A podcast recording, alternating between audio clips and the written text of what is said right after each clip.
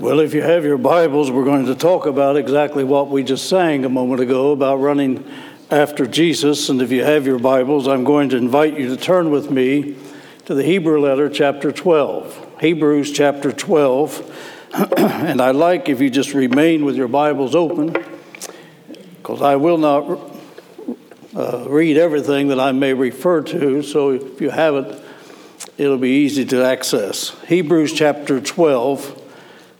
And I'm going to begin with the very first verse. Would you like to stand with me for the reading of God's Word?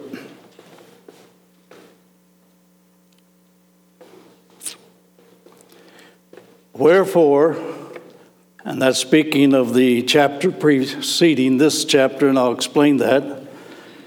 Wherefore, seeing we also are compassed about with so great a cloud of witnesses, let us lay aside every weight and the sin which does so easily beset us.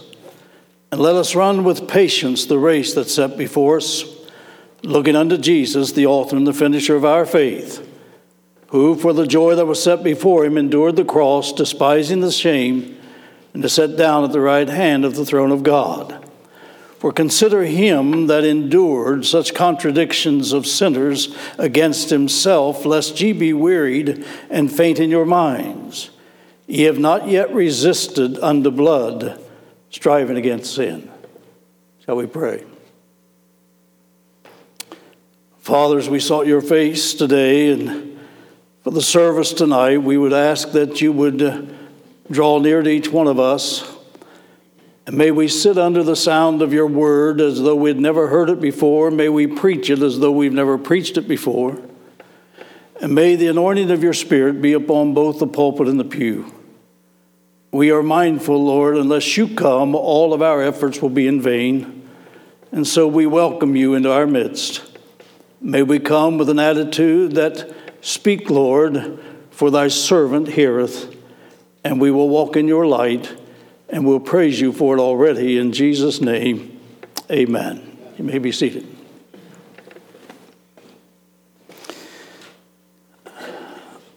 This, I'm sure to you, is a rather familiar passage, but I want to reach across the word to try to bring some clarity to it that I think will be pertinent to your life and mine. In the book of Romans, in the eighth chapter, in verse 24, there's an interesting phrase that says, We are saved by hope. Now, that saved there does not mean we're born again or we become Christians. That's not the word, that's not the usage of that word. The word saved, we are saved by hope, means we are sustained and held steadfast on our Christian walk by hope. And if you read the Hebrew letter, chapter 6, it tells us that hope is the anchor of the soul. Now, when we're talking about being held steady, there's all kind of things, and many of you know well what I'm talking about, that jar our lives from time to time. And we need to be very sensitive that we are listening to the right voices and that we are following, as we heard this evening, the right person. Because hope that is not seen, Paul says, is not hope. Or hope that is seen is not hope. But if we hope for that we see not, then we with patience wait for it. Now, our hope is anchored in the future, it is not in the present hope is always anchored in the future. In fact, Paul says, if in this life only we have hope, we are of all men most miserable. Now, having said that, in chapter 11, that's what the word wherefore is pointing to, we have what is commonly referred to as faith's hall of fame. And when you read in chapter 11, you read the various ones, the old patriarchs of old, through faith Abraham, through faith Isaac, through faith Jacob, and through faith Moses, etc., etc., etc., and all the feats that they endured through faith.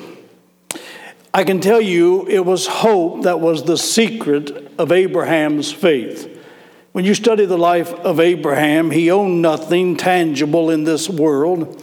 He roamed like a nomad in the land because it said he looked for a city which had foundations, whose builder and maker is God. It was something projected in the future, it was his hope. Moses, through faith, Moses endured. How did he endure? You know, Moses, of course, was really set up in Egypt for some 40 years until God called him out of there. And it was there that he was going to have to lead the children of Israel out. And for another 40 years, he wandered around with those children of Israel and he was subject and beset by jealousy and anger and criticism of the worst kind, the carping critics of those children. It was more than I probably could have ever stood. But it said of Moses, he endured as seeing him who is invisible. If you read the Apostle Paul, he took anchorage in the fact that there was laid up for him a crown of righteousness. And the hope of that reality enabled him to weather all the storms that he suffered and endured all the suffering, and he was able to keep his faith until the day of his coronation, recorded in 2 Timothy. Even in the verses that I read in your hearing, Jesus, who endured, his endurance was taxed beyond our measure. It said of him, he suffered at the hands of his friends as well as his foes because he endured the cross for the joy that was set before him. I guess we could go on and on and on, but the thing that sustained them in their walk with God was the hope that lies beyond.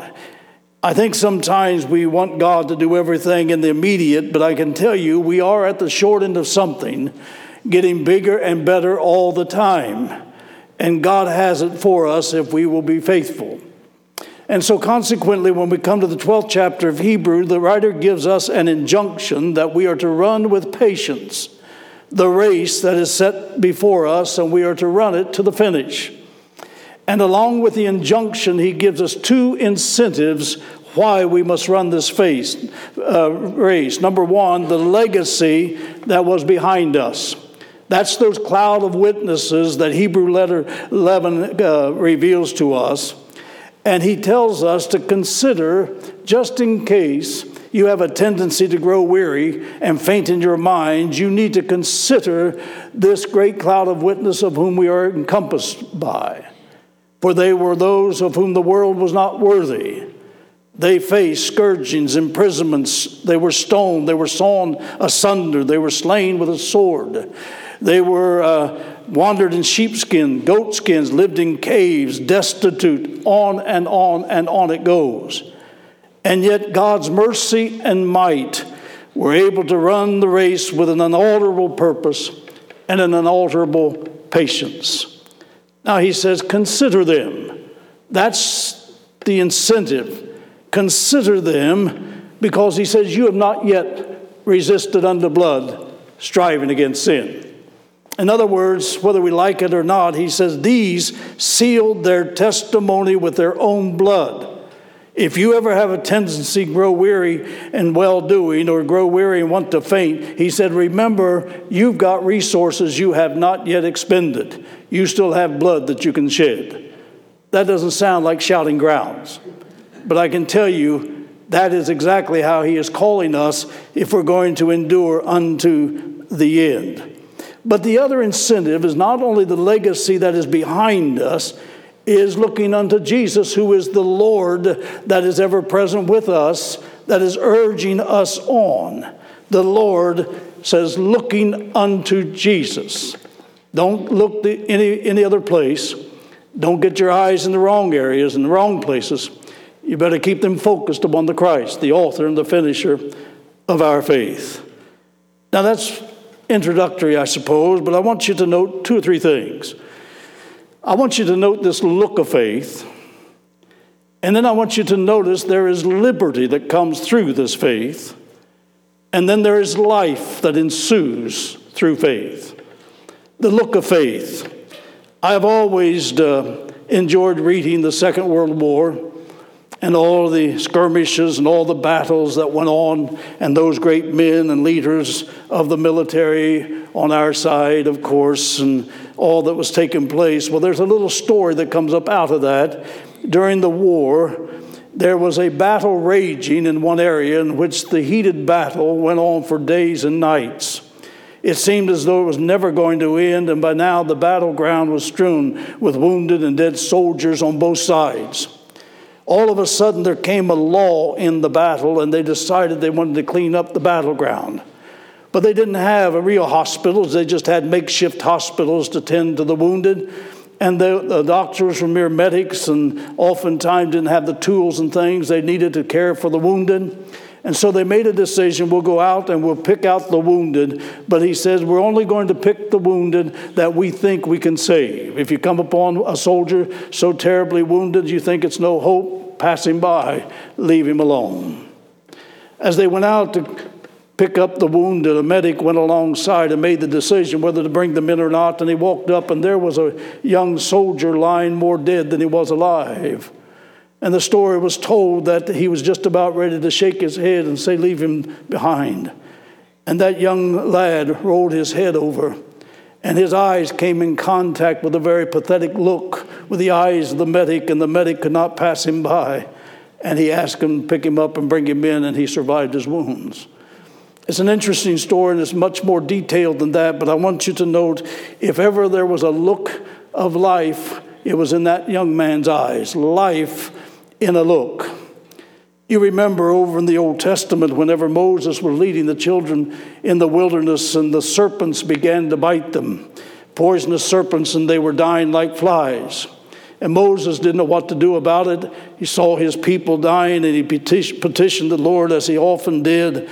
And God said, Lift up a brazen serpent on a pole, and everyone that looks at that serpent will be healed. They bring that out of the Old Testament into John chapter 3. And John says, As Moses lifted up the serpent in the wilderness, so must the Son of Man be lifted up. This, of course, he was speaking of Jesus when in John 12 he says, For this cause I came into this hour. He said, If I be lifted up, I'll draw all men unto me. This spoke he of the death that he should die. The good news is, folks, if we look to Jesus, if we look to the cross, if we look to the suffering Savior, we can find life. Our look must be a look of faith.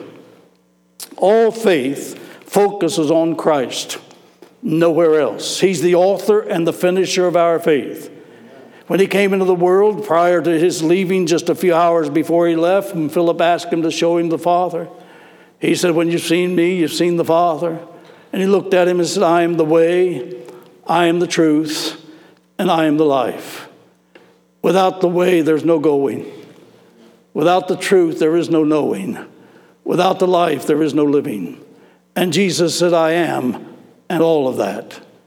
As a prophet, he brought God down to man. As a priest, he lifts man up to God. He's the author and the perfecter of our faith. And when we look to Jesus Christ, I can tell you we see the whole range of our faith.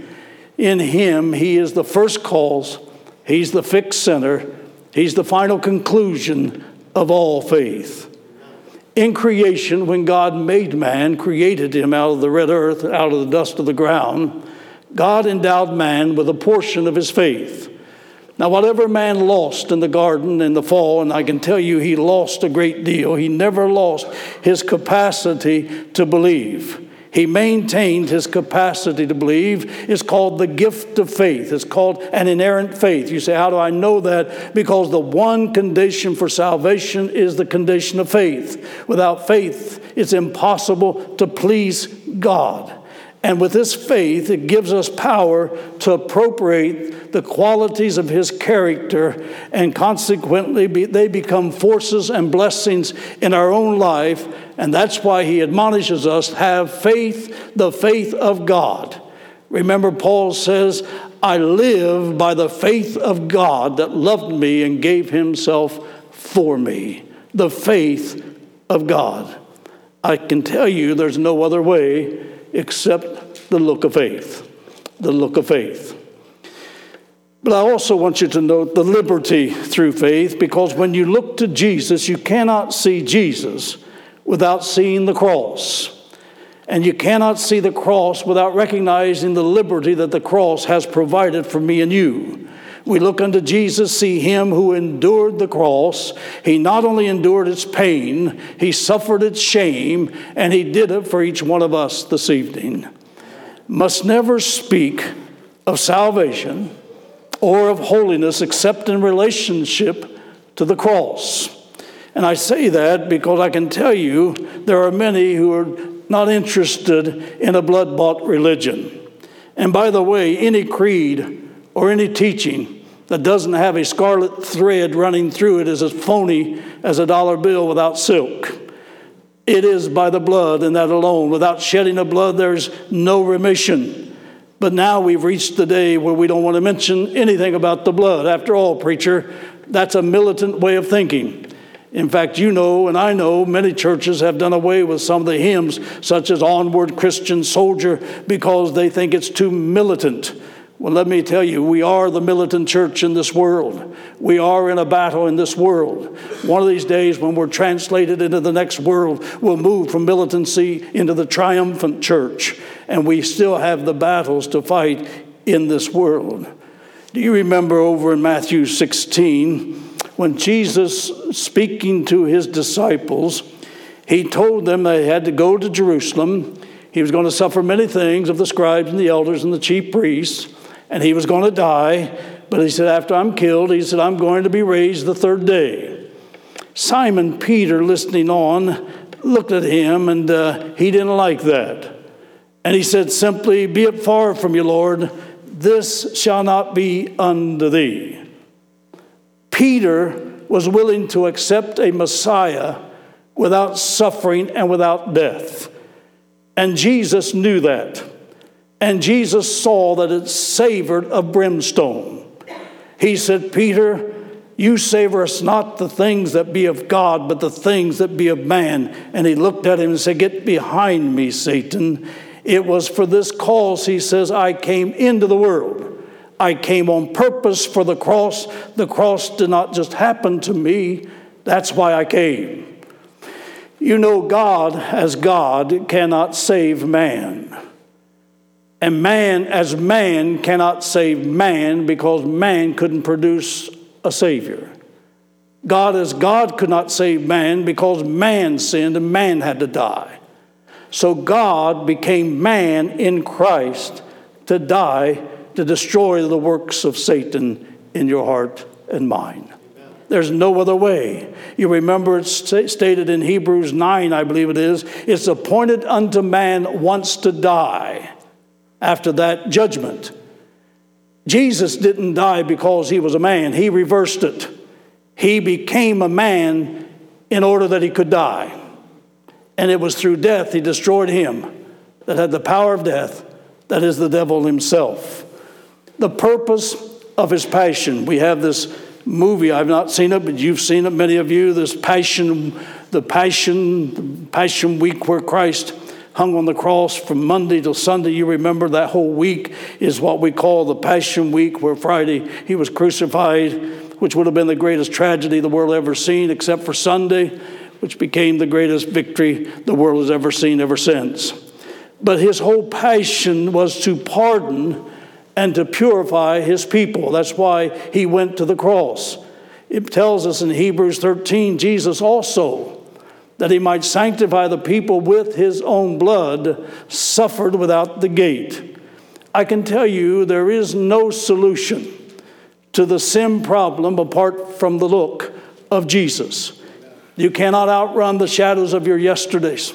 You cannot blot out the footprints of the past, and you cannot erase the history that you've already made. And I don't care, you can go to the universities and get all the degrees behind your name that you want to. You can make all the laws, but you cannot legislate sin out of your heart. You can't wash sin out with the waters of the seven seas. You cannot freeze it out with the polar caps. You can't shake it out with an earthquake. You can't clean it out, uh, burn it out with a volcano. You cannot get rid of your sin any other way except through the blood, looking unto Jesus, the author and the finisher of our faith.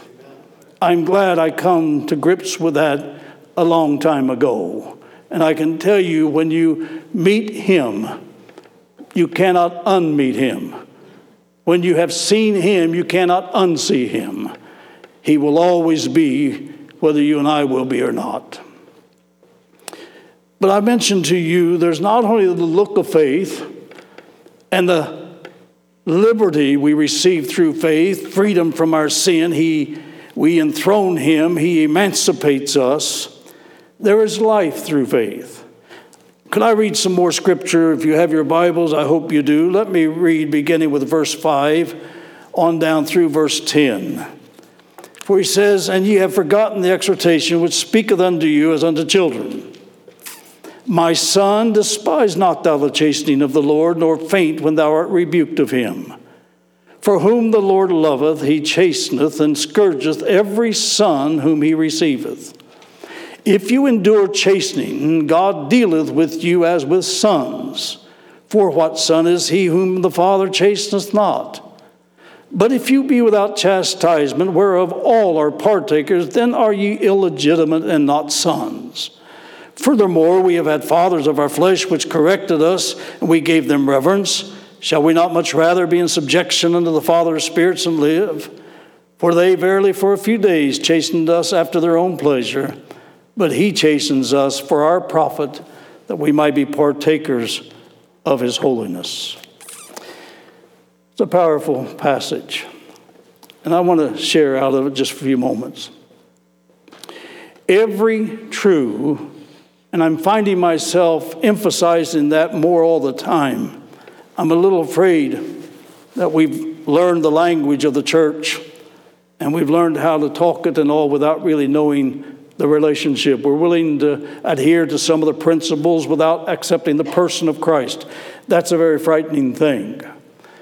And I, uh, I've been trying in recent days in some of my meetings be very I, I guess elementary, is that, would that be the word?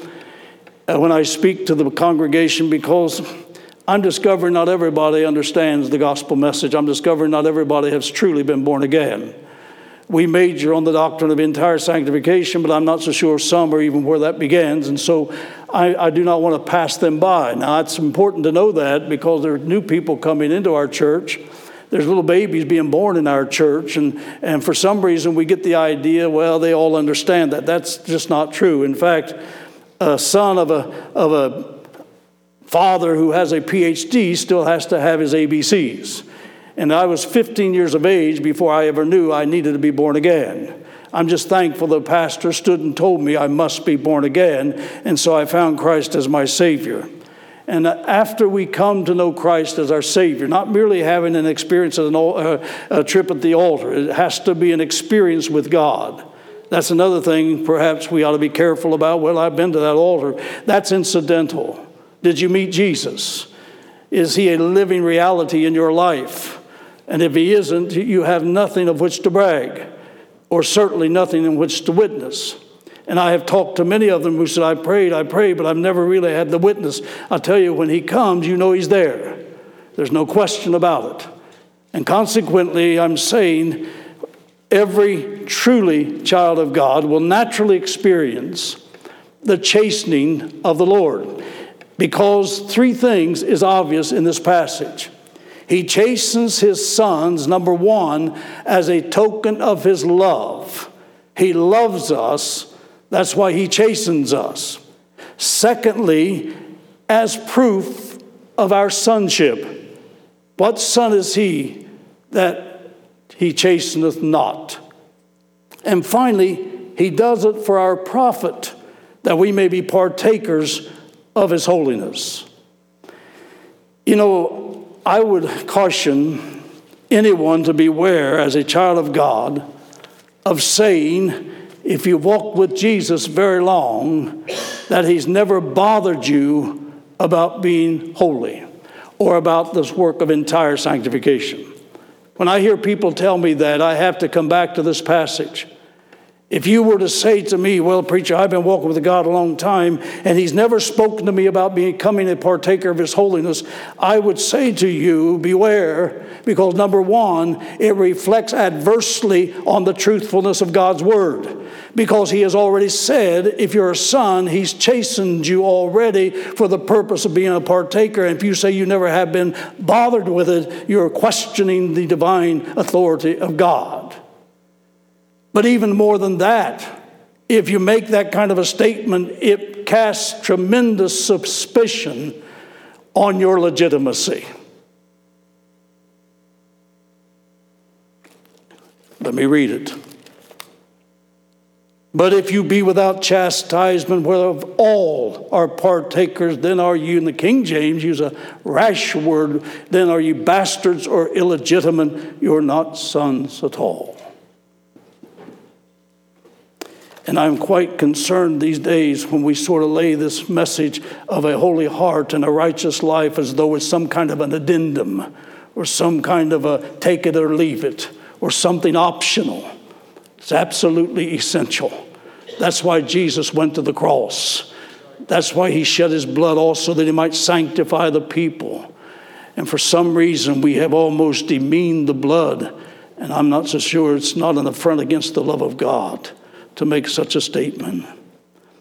God being holy cannot but require and provide for his creatures to be holy. As he which has called you is holy, so be ye holy. In the study of comparative religions, men always tend to become like the gods they serve.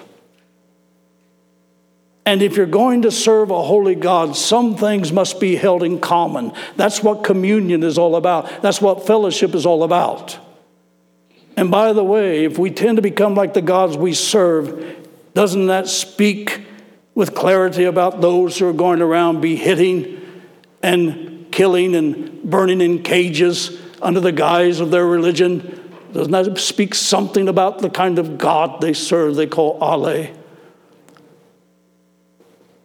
I remember many years ago, whenever the Iranians had our hostages, I think it was back in Jimmy Carter's administration. And I was working one day with the great Dr. Dennis Kinlaw. And if you remember back in those times, they were getting with the, the ambassadors and the heads of state, and they get together and they sit down and try to figure out how they could get those hostages released, what they required and what was necessary. And they thought they had it all taken care of. And when it came time to do it, all of a sudden the Khomeinis would change their mind and wouldn't let them go. That didn't happen just once in a while, it happened a number of times. They got it all ready. And finally, Dr. Kinlaw said he, was, he had been praying about this. And he himself, who was a great Hebrew scholar, he said, I understand that. He said, Why? I said, Why did they do that? He said, They served their God called Ali. And he, sees, he says, See, Ali has no standard. Ali can do anything he wants to at any time he wants to do it and he can change his mind at any given moment.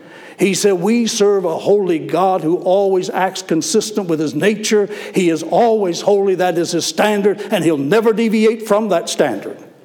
Now, it's important for me to know that. Because if he who has called me is holy and he said, I want you to be holy, he will not deviate from that standard. You may reject it. You may say, I'm not interested in it. You do that at your peril. But that's what God's command for you and me to be. Why is that? Uh, holiness cannot fellowship with sin. I can tell you, light is mutually exclusive with darkness. Love cannot abide hate. His sovereignty will not tolerate rebellion. And if we're not careful, folks, we've almost dragged God down to where we can handle Him. We've made Him our God. If you ever have a tendency to do that, go back to Isaiah chapter 6. Walk in the temple where Isaiah did, who, by the way, was a great prophet for many years prior, preceding that. And he said, I saw God high and lifted up, and his train filled the, te- the temple.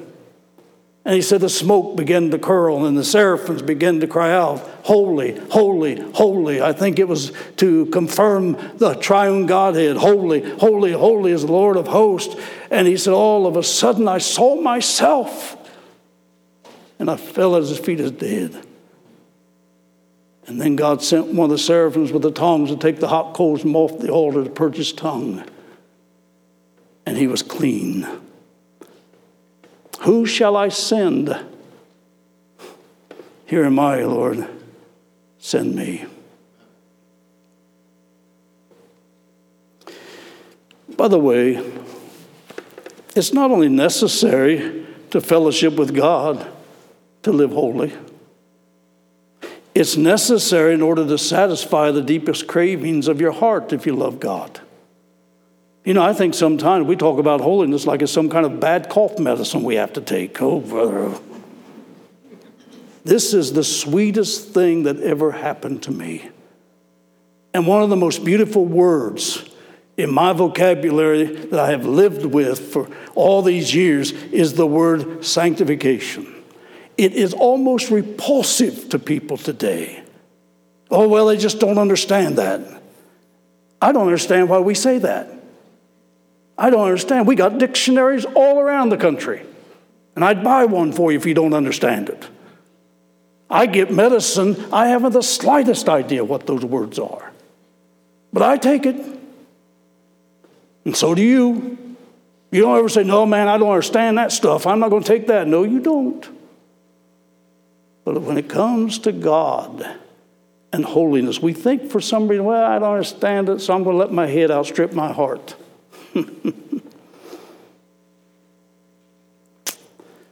Therefore, in verse 14, he admonishes us follow peace with all men and holiness without which no man shall see the Lord.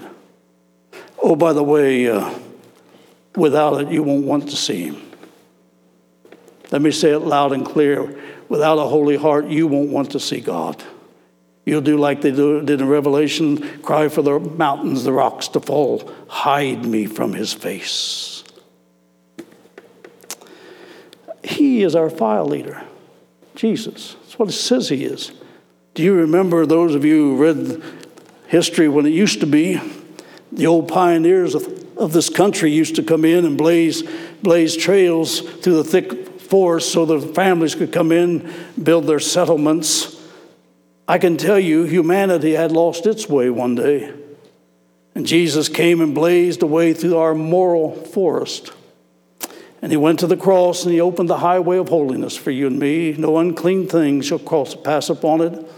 And he hung a light out on Calvary's cross, and there it shines and burns forever. And that's why he admonishes us to look to Jesus, the author, the finisher of our faith. His bodily presence, as you know, is in heaven with the Father. They saw him ascend back there on the day following the day of his resurrection. Some days later, they, they witnessed his ascending back to the Father. But his spiritual presence resides in the hearts of his saints by way of the Holy Spirit. You know, when you read John's writings, John is the apostle of love, and obviously you could expect him to place great emphasis on love. Love, uh, agape, holy love. James, you read his epistle, and he places great emphasis on works. But Hebrew places emphasis on faith. That's why we have the faith chapter in chapter 11, the chapter of faith. Faith, the substance of things hoped for, the evidences of things not seen. When you go to the sixth verse of chapter 11, it says, Without faith, it's impossible to please God. For he that comes to God must believe that he is, and that he's a rewarder of them that diligently seek him. Every other attribute of God is dependent on faith. And through faith and patience, that we inherit the promises of God. Faith and patience. Now, remember the statement he said without faith, it's impossible to please God. You know, I can't get over in my own study of the life of Christ how often he speaks of being pleasing to the Father. I do always those things that please him. Romans said he pleased not himself. And then I've not gotten over how the Father, in turn, as I mentioned last evening, keeps saying, This is my beloved Son in whom I am well pleased. If without faith it's impossible to please Him, I want you to know the measure of our faith in him is the measure of his pleasure in us. I've watched that carefully. The measure of my faith in God is the measure of his pleasure in me. Do you believe him? I'm not talking about mere intellectual assent. I mean, where you give your whole being in total surrender to him. If we walk by faith, remember hope is anchored in the future. That's why he says faith is the substance of things hoped for, as well as evidence of things not seen. If we run the race with faith and patience, the author of our faith will perfect it one day. And when he does, all this faith will turn to sight, and we will behold what we have believed in. What it's going to be like, I only know this I will never be able to behold in sight what I believe now in this body. I'm going to have to have a new body. I would blow up with joy if I would see him now. That's why he said, You can't see me of the Father. Jesus came to the world and you could see him because he was veiled in the flesh. And so we could see him. That's why you could say, When you see me, you've seen the Father. But do you remember a couple of times that flesh gave us a glimpse of that glory? Do you remember on the Mount of Transfiguration, they got a glimpse of the effulgence of God? So much so that I know why Peter said it. So much so, Peter said, Oh man, let's just build three tabernacles now and stay right here. He got a glimpse of the glory that's waiting you and me. But you know, and I know they had to come down off of the glory of the mountain into the gloom of the valley where they had to deal with a little demon possessed boy. We are saved by hope because we are looking. And when I use that word looking, it's a, it's a very it's a very strong word, looking and focus not on the things of time, but the things that are eternal. We do not look out, we do not look down, we do not look away, we look up. And we do not take a glance, we set our spiritual gaze on Jesus. In fact, looking to Jesus, we will not only prove his redemptive will here on this earth, it will be then we will receive his rewarding will in eternity. I want to receive that will. I'm making every plans to receive the will.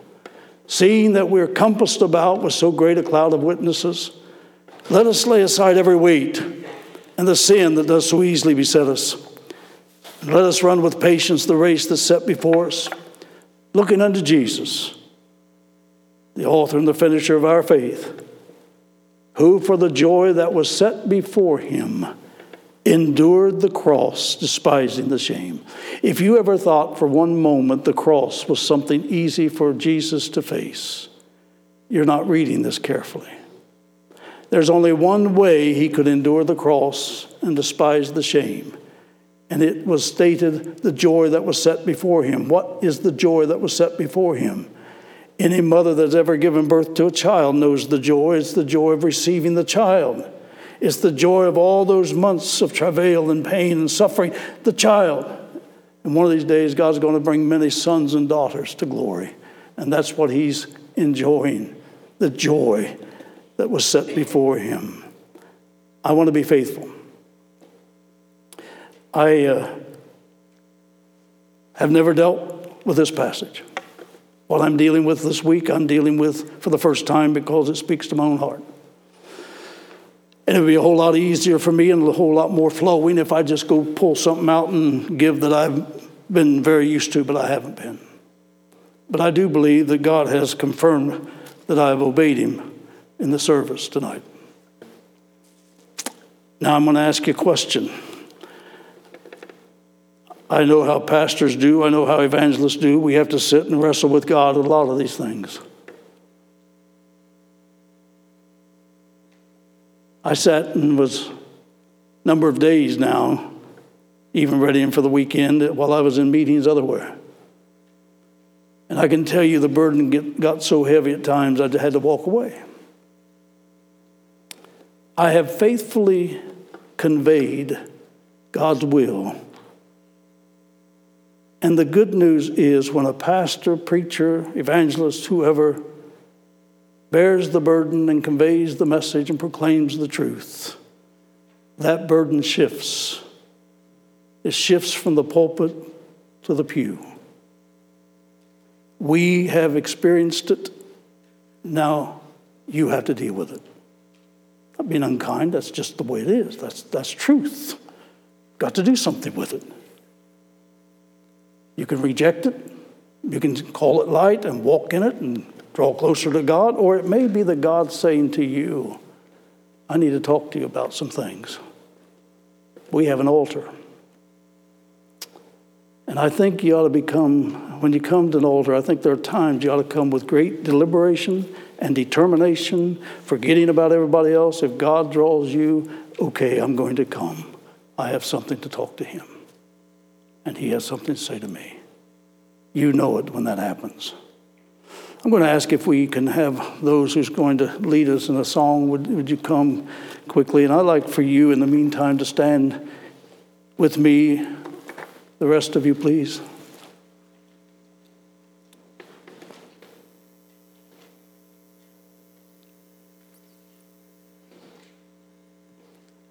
And I'm going to ask you to be very open to God tonight.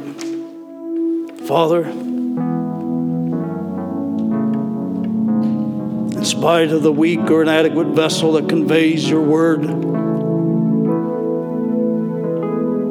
we give great credence to the Holy Spirit who will apply truth to our hearts. We look on at the world and all that's taken place. We don't think it's time now for a lot of frivolity. We believe it's a very serious moment of our world, our nation, our lives. And Lord, there are those here tonight who have been faithful across many, many years of serving you, but even the best of us need to allow you to scrutinize our hearts and search us as the psalmist said, see if there be anything grievous in us. See if our attitudes are right, or see if we carry an envious spirit, or a grudge, or a hard spirit. For people not only hear what we say, see what we do, they sense who we are. And we believe the Holy Spirit has been faithful. And Jesus, if there is a need here tonight, may with, without any hesitancy and with deliberation, not wrestling, just saying, Yes, God, I want to obey you. We will come and kneel at this altar and seek your face. As they sing, you say, I'd like to obey God. I'd like to come. I feel like He's calling me. I don't want you to come if you don't feel that. But if you feel that, I want you to come as we sing this invitational number.